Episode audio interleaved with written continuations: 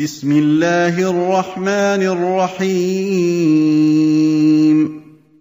إذا زلزلت الأرض زلزالها. إذا زلزلت الأرض زلزالها والمراد بذلك ما ذكره الله تعالى في قوله يا أيها الناس اتقوا ربكم إن زلزلة الساعة شيء عظيم. يوم ترونها تذهل كل مرضعة عما أرضعت وتضع كل ذات حمل حملها وترى الناس سكارى وما هم بسكارى ولكن عذاب الله شديد. وقوله زلزالة يعني الزلزال العظيم الذي لم يكن مثله قط. ولهذا يقول الله عز وجل ترى الناس سكارى وما هم بالسكارى يعني من شدة ذهولهم وما و وما أصابهم تجدهم كأنهم سكارى. وما هم بالسكارى بل هم سحات لكن لشدة الهول صار الإنسان كأنه سكران لا يدري كيف يتصرف ولا كيف يفعل. وأخرجت الأرض أثقالها. وأخرجت الأرض أثقالها. والمراد بهم أصحاب القبور. فإنه إذا نفخ في السور فصعق من في السماوات ومن في الأرض إلا ما شاء الله. ثم نفخ فيه أخرى فإذا هم قيام ينظرون. يخرجون من قبورهم لرب العالمين عز وجل. كما قال الله تبارك وتعالى يوم يقوم الناس لرب الع... لرب العالمين. وقال الإنسان ما لها؟ قال الإنسان المراد به الجنس. يعني أن الإنسان, البشر يقول ما لها. أي شيء لها هذا الزلزال؟ ولأنه يخرج وكأنه كما قال الله تعالى كأنه سكران. فيقول ما الذي حدث لها وما شأنها بشدة الهول يومئذ تحدث أخبارها. يومئذ أي في ذلك اليوم إذا زلزلت تحدث أخبارها. أي تخبر عما فعل الناس عليها من خير أو شر. وقد ثبت عن النبي صلى الله عليه وعلى آله وسلم أن المؤذن إذا أذن فإنه لا يسمع صوته شجر ولا مدر ولا حجر ولا شيء إلا شهد له يوم القيامة. فتشهد الأرض بما صنع عليها من خير أو شر. وهذه الشهادة من أجل بيان عدل الله عز وجل وأنه سبحانه وتعالى لا يؤاخذ الناس إلا بما عملوه. وإلا فإن الله تعالى بكل شيء محيط ويكفي أن يقول لعباده جل وعلا عملتم كذا وعملتم كذا. لكن من باب إقامة العدل وعدم إنكار المجرم لأن المجرمين ينكرون أن يكونوا مشركين. قال الله تعالى ثم ثم لم تكن فتنتهم إلا أن قالوا والله ربنا ما كنا مشركين. لأنهم إذا رأوا أهل التوحيد قد خلصوا من العذاب ونجوا منه أنكروا الشرك لعلهم ينجون ولكنهم تختم يختم على أفواههم وتكلم الأيدي وتشهد الأرجل والجلود أيضا والألسن كلها تشهد على الإنسان بما عمل وحينئذ لا يستطيع أن يبقى على إنكاره بل يقر ويعترف إلا أنه لا ينفع الندم في ذلك الوقت. بأن ربك أوحى لها. أي بسبب أن الله أوحى لها يعني أذن لها في أن تحدث أخبارها. وهو سبحانه وتعالى على كل شيء قدير. إذا أمر شيء شيئا بأمر فإنه لا بد أن يقع يخاطب الله الجماد فيتكلم الجماد كما قال الله تعالى ثم استوى إلى السماء فسواهن سبع سماوات وهو بكل نعم. ثم استوى إلى السماء وهي دخان قال لها والأرض ائتيا طوعا أو كرها قالتا أتينا طائعين وقال الله تعالى للقلم اكتب قال ربي وماذا أكتب قال اكتب ما هو كائن إلى يوم القيامة. وقال الله تعالى اليوم اليوم نختم على أفواههم وتكلمنا أيديهم وتشهد أرجلهم بما كانوا يكسبون. فالله عز وجل إذا وجه الكلام إلى شيء ولو جمادا فإنه يخاطب الله ويتكلم. ولهذا قال يومئذ تحدث أخبارها بأن ربك أوحى لها. يومئذ يصدر الناس أشتاتا ليروا أعمالهم. يومئذ يعني يومئذ تزلزل الأرض زلزالها يصدر الناس أشتاتا. أي جماعات متفرقين يصدرون كل يتجه إلى ماواه فأهل الجنة جعلنا الله وإياكم منهم يتجهون إليها وأهل النار والعياذ بالله يساقون إليها. يوم نحشر المتقين إلى الرحمن وفدا ونسوق المجرمين إلى جهنم وردا. لا يملكون الشفاعة إلا من اتخذ عند الرحمن أحدا. فيصدر الناس جماعات وزمرا على أصناف متباينة. تختلف اختلافا كبيرا. كما قال الله تعالى انظر كيف فضلنا بعضهم على بعض وللآخرة أكبر درجات وأكبر تفضيلا. ليروا أعمالهم يعني يسترون أشتاتا فيروا أعمالهم. يريهم الله تعالى أعمالهم إن خيرا فخير وإن شرا فشر. وذلك بالحساب وبالكتاب. فيعطى الإنسان الكتاب إما بيمينه وإما بشماله. ثم يحاسب على ضوء ما في هذا الكتاب. يحاسبه الله عز وجل. أما المؤمن فإن الله تعالى يخلو به وحده ويقرر بذنوبه ويقول فعلت كذا وفعلت كذا وفعلت كذا حتى يقر ويعترف. فإذا رأى أنه أنه هلك قال الله عز وجل إني قد سترتها عليك في الدنيا وأنا أغفرها لك اليوم. وأما الكافر والعياذ بالله فإنه لا يعامل هذه المعاملة بل ينادى على رؤوس الأشهاد هؤلاء الذين كذبوا على ربهم ألا, لعنة الله على الظالمين. وقول لي يروا أعمالهم هذا مضاف والمضاف يقتضي العموم. وظاهره أنهم يرون الأعمال الصغيرة والكبيرة. وهو كذلك.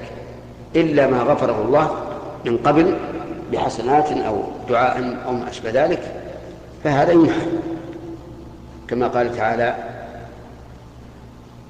إن الحسنات يذهبن السيئات. ذلك ذكرى للذاكرين. فيرى الإنسان عمله يرى عمله القليل والكثير. حتى يتبين له الأمر جليا ويعطي كتابه ويقال اقرأ كتابك كفى بنفسك اليوم عليك حسيبا. ولهذا يجب على الإنسان أن لا يقدم على شيء لا يرضي الله عز وجل لأنه يعلم أنه مكتوب عليه وأنه سوف يحاسب عليه. فمن يعمل مثقال ذرة خيرا يره. من شرطية تفيد العموم.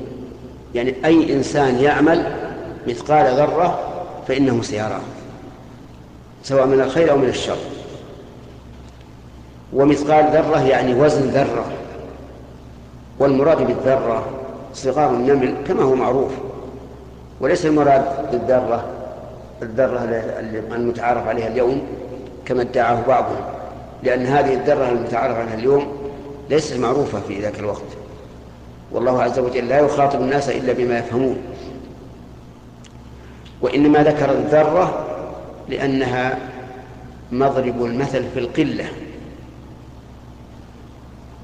كما قال تعالى إن الله لا يظلم مثقال ذرة وإن تكن حسنة يضاعفها. وإلا من المعلوم أن من عمل ولو أدنى من الذرة فإنه سوف يجده.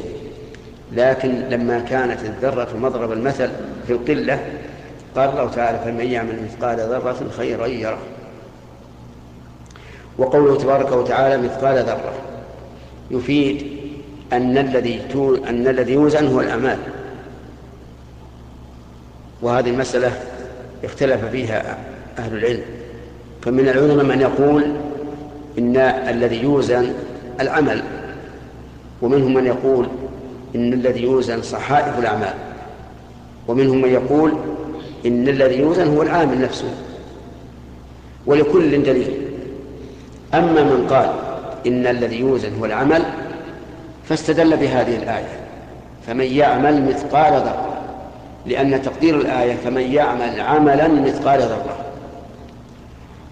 واستدلوا أيضا بقول النبي صلى الله عليه وعلى آله وسلم كلمتان حبيبتان إلى الرحمن خفيفتان على اللسان ثقيلتان في الميزان. وهذا القول كما ترى له له دليل من القرآن ومن السنة.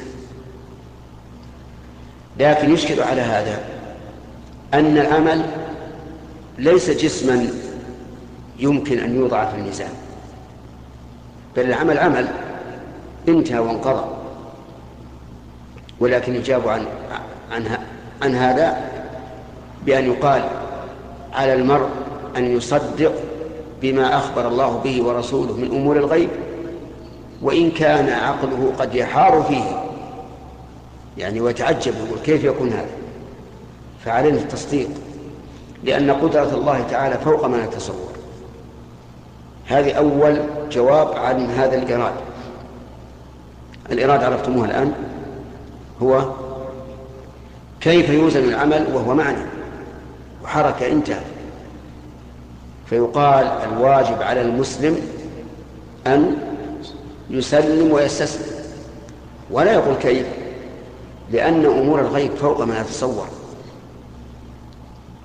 هذه واحدة. ثانيا أن الله تعالى يجعل هذه الأعمال أجساما